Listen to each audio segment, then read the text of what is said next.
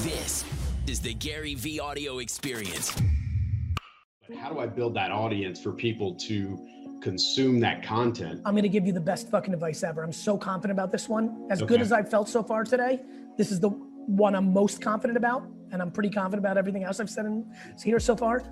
You have to start a podcast and then you have to post produce the video of the podcast for LinkedIn ads.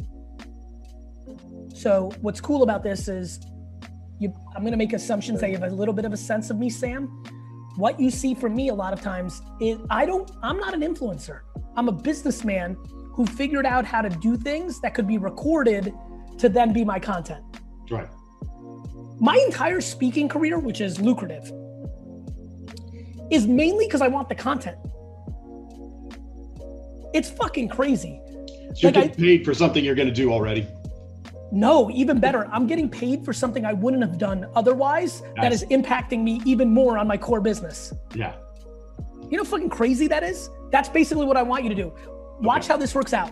So you Okay. stand up a financial service or a money management or whatever, you know, you stand up a show, you know, dollars and cents with Sam Rodriguez, right? That's the show.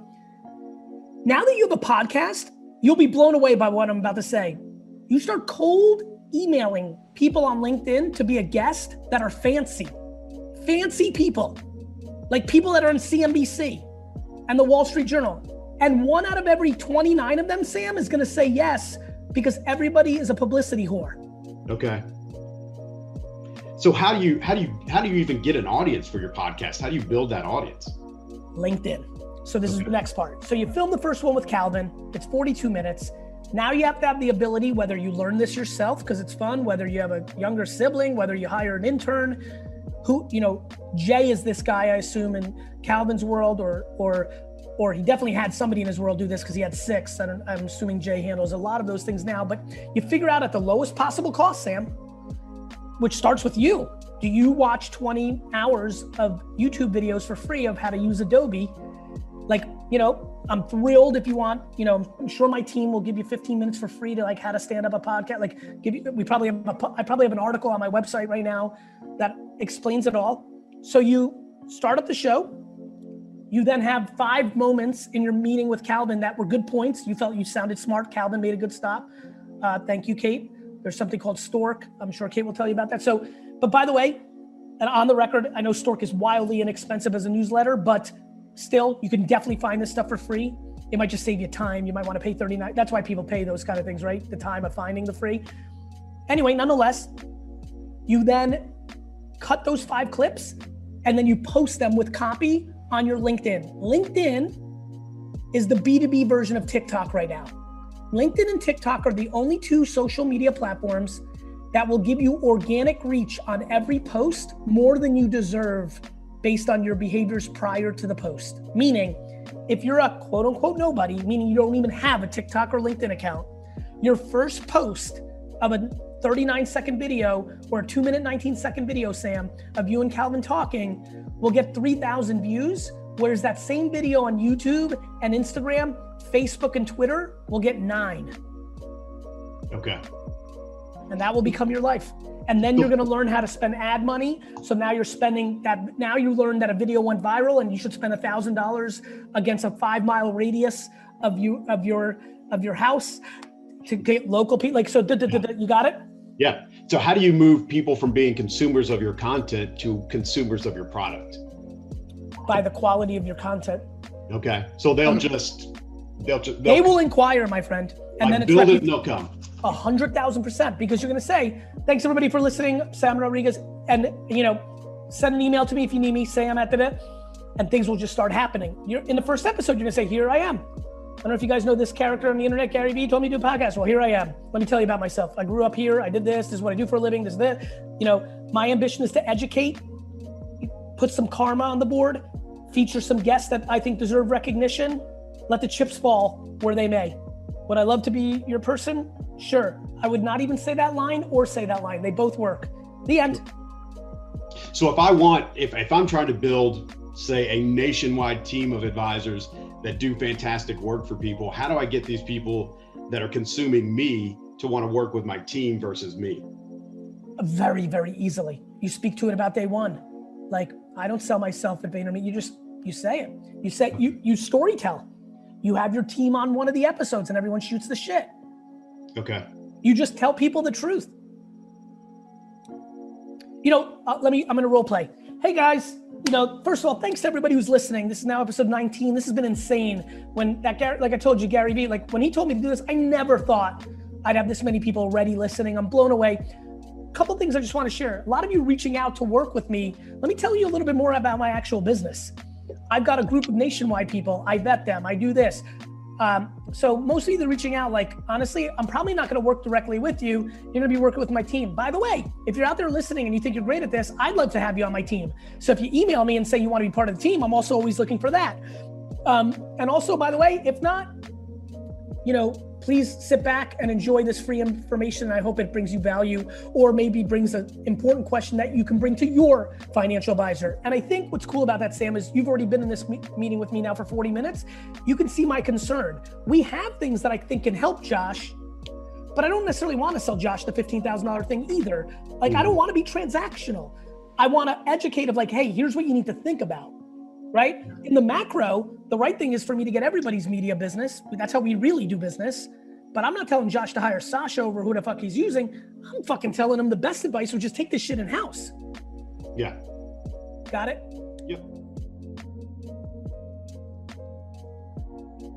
If I build a personal brand that is so um, attached to my business, how do I exit with it being emotionally attached to me? Is it then um, You'll be not. you'll be you'll be stuck working for your new company that bought you for three years, and after that you'll be free as a bird and you'll do it again. Oh, okay, okay. No, but that, I I've asked that question and and now I. But it's a very but it's a very yeah it's a very interesting question. I'm glad you asked it. A lot of people fear it, yes. so it stops them from building a personal brand, which oftentimes, not always, often is the biggest leverage point you have to building a big business. Mm-hmm.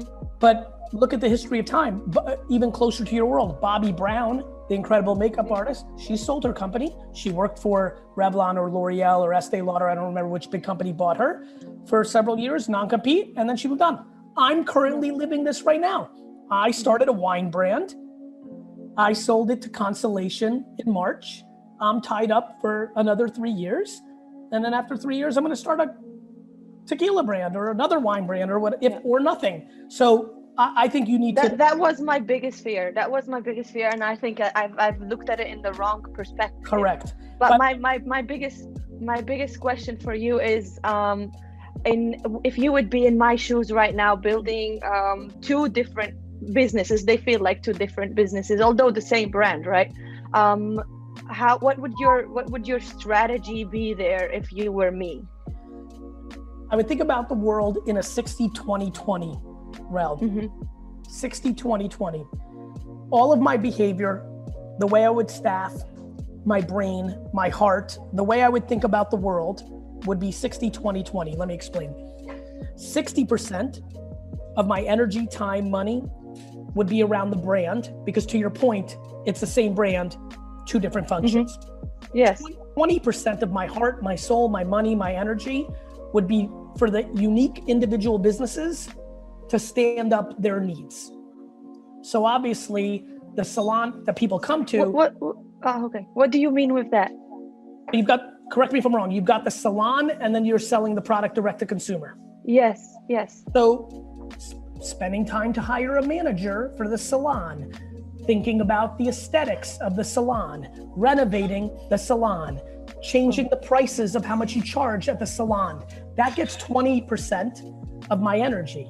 It really gets okay. 80. It really gets 80 because the 60% up top is I'm always thinking about my business and my brand. Yeah. Same on the other side.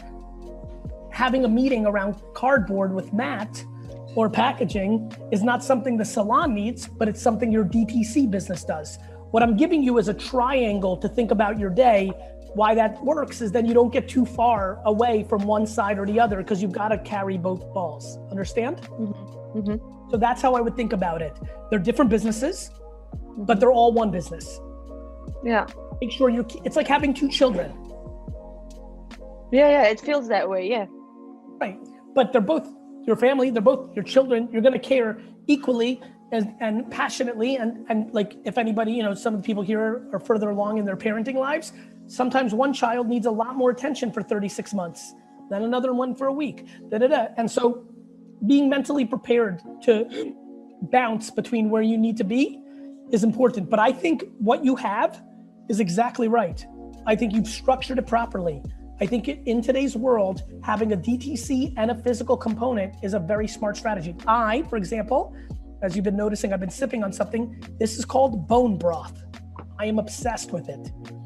I am seriously thinking about, not kidding, getting into the bone broth business. And when I think about it, I think about having a incredible, beautiful location. One in New York, one in LA, one in Austin, one in Miami, one in Chicago, right? One in Denver, and then a very aggressive refrigerated direct to consumer business. So you know, I think you do both in today's world of internet and real life.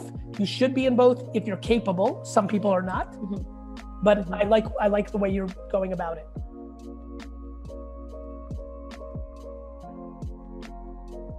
The number let me give you the number one mistake that I see every day of the week, which is people in personal brand try to transact way too soon and then the audience fights them off and they have no interest. So the, the thing that you need to figure out is what do you have to say to the world?